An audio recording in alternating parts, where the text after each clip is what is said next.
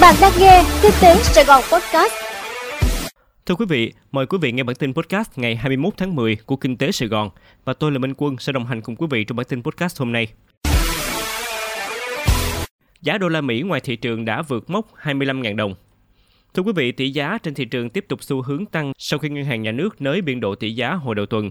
Trên thị trường tự do ngày 20 tháng 10, đồng đô la Mỹ có thời điểm được chào giá ở mức 25.120 đồng ở chiều bán ra và 24.940 đồng một đô la chiều mua vào.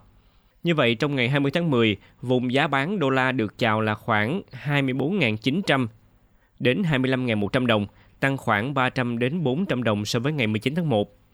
Trong ngày 20 tháng 10, tỷ giá niêm yết ở các ngân hàng cũng lần lượt được điều chỉnh tăng. Tính đến 16 giờ, tỷ giá niêm yết ở chiều bán ra của Vietcombank là 24.650 đồng một đô la, tăng nhẹ so với ngày 19 tháng 10 nhưng vẫn tăng mạnh đáng kể so với hồi đầu tuần, 24.440 đồng một đô la. Còn tại Eximbank, giá chào bán là 24.660 đồng một đô la, tăng 100 đồng so với biểu giá chào vào đầu sáng 20 tháng 10. Còn tỷ giá trung tâm hôm nay được ngân hàng nhà nước niêm yết ở mức 23.682 đồng, tăng nhẹ 19 đồng so với hôm qua, nhưng tăng 141 đồng so với cuối tuần trước. Với biên độ mới, giá chào bán tối đa được các ngân hàng bán ra là khoảng hơn 24.866 đồng một đô la. Lương cơ sở sẽ được tăng lên mức 1,8 triệu đồng một tháng. Thưa quý vị, Ủy ban Tài chính Ngân sách của Quốc hội nhất trí với mức tăng lương cơ sở lên 1,8 triệu đồng một tháng mà chính phủ đề xuất vì cho rằng phù hợp với tình hình thực tế. Theo ghi nhận tại phiên họp Quốc hội chiều ngày 20 tháng 10. Tại phiên họp, Bộ trưởng Bộ Tài chính Hồ Đức Phước đã thừa ủy quyền của Thủ tướng Chính phủ trình bày báo cáo đánh giá tình hình thực hiện ngân sách nhà nước năm 2022, dự toán ngân sách nhà nước, phương án phân bổ ngân sách trung ương năm 2023 và kế hoạch tài chính 3 năm 2023 đến 2025. Bộ trưởng Bộ Tài chính Hồ Đức Phước cho biết, trong 9 tháng đầu năm 2022, thu ngân sách nhà nước bằng 94% dự toán, trong đó thu nội địa đạt 88,9% dự toán, thu dầu thô đạt 113% dự toán, thu cân đối từ hoạt động xuất nhập khẩu đạt 108,8% dự toán. Bộ Tài chính đánh giá cả năm thu ngân sách ước tăng 14,3% so với dự toán. Tỷ lệ huy động ngân sách nhà nước đạt 17,2% GDP, thu từ thuế phí đạt 13,9% GDP. Trong đó thu nội địa đạt 9,8%, thu dầu thô vượt 141%, thu cân đối từ hoạt động xuất nhập khẩu vượt 23,6%. Việt Nam chi hơn 2 tỷ đô la Mỹ để nhập khẩu thủy sản. Thưa quý vị, là quốc gia xuất khẩu thủy sản lớn của thế giới, nhưng những tháng đầu năm nay, Việt Nam vẫn chi hơn 2 tỷ đô la Mỹ để nhập khẩu mặt hàng này. Số liệu thống kê sơ bộ của Tổng cục Hải quan cho thấy, 9 tháng đầu năm nay, Việt Nam đã chi 2,04 tỷ đô la Mỹ để nhập khẩu thủy sản, tăng 36,8% so với cùng kỳ năm ngoái. Trong đó, riêng tháng 9 năm nay, kim ngạch nhập khẩu thủy sản của Việt Nam đạt gần 200 triệu đô la Mỹ, tăng 44,5% so với cùng kỳ. Theo đó, 9 tháng đầu năm nay, Việt Nam nhập khẩu thủy sản nhiều nhất từ Ấn Độ khi đã chi khoảng 279 triệu đô la Mỹ, tăng 13,08% so với cùng kỳ. Indonesia là thị trường lớn thứ hai, đạt gần 199 triệu đô la Mỹ, tăng 87,8% so với cùng kỳ.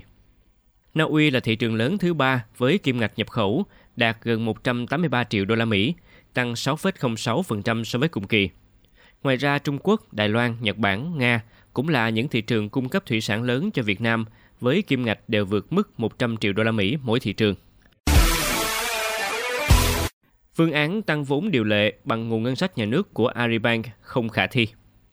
Thưa quý vị, Ngân hàng Nhà nước Việt Nam cho rằng Ngân hàng Nông nghiệp và Phát triển Nông thôn Agribank cần xem lại cơ sở về kế hoạch tăng vốn thêm 5.000 tỷ đồng. Lý do là việc tăng vốn từ nguồn hỗ trợ của ngân sách nhà nước hiện rất khó khăn và không khả thi. Báo cáo Quốc hội, Kiểm toán Nhà nước, Ngân hàng Nhà nước cho biết, việc thực hiện đề án cơ cấu lại Ngân hàng Nông nghiệp và Phát triển Nông thôn Agribank không đạt được một số mục tiêu liên quan của phương án cơ cấu lại như tỷ lệ thu nhập phi tín dụng, mục tiêu khách hàng và thị phần, mục tiêu tăng trưởng tín dụng gắn liền với chất lượng tín dụng.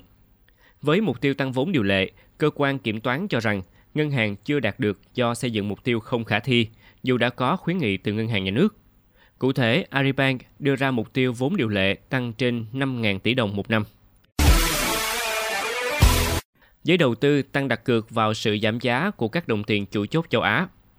Thưa quý vị, các vị thế bán khống đối với đồng tiền châu Á vẫn ở mức cao, thậm chí còn tăng lên đối với nhân dân tệ của Trung Quốc và rupee của Ấn Độ, trong bối cảnh đô la tăng giá bền bỉ khi hầu hết các ngân hàng trung ương dẫn đầu là Cục Dự trữ Liên bang Mỹ Fed quyết liệt tăng lãi suất. Các đồng tiền châu Á vẫn đang trong vòng xoáy giảm giá với nhân dân tệ ở thị trường nước ngoài giảm xuống mức thấp kỷ lục mới và yên Nhật rơi về thấp nhất trong 32 năm. Cuộc khảo sát tiền tệ châu Á do Reuters được thực hiện với 14 nhà phân tích và quản lý quỹ đầu tư để tìm hiểu ý kiến của họ về vị trí thị trường hiện tại của chính tiền tệ của thị trường mới nổi châu Á gồm nhân dân tệ, đồng won Hàn Quốc, đô la Singapore, rupiah Indonesia, đô la Đài Loan, rupiah Ấn Độ, peso Philippines, Malaysia ringgit và đồng bạc Thái Lan. Cuộc khảo sát sử dụng ước tính của các vị thế mua ròng hoặc bán ròng trên thang điểm từ trừ 3 đến cộng 3. Điểm cộng 3 cho thấy thị trường đang mua ròng đô la Mỹ một cách đáng kể. Theo cuộc khảo sát, trong những tuần gần đây, tất cả cặp tỷ giá giữa đô la Mỹ và chính tiền tệ nói trên đều đang ở thang điểm dương, có nghĩa là đô la đang được mua ròng và các đồng tiền còn lại bị bán ròng. Quý vị vừa nghe xong bản tin podcast của Kinh tế Sài Gòn. Hẹn gặp lại quý vị trong bản tin ngày mai.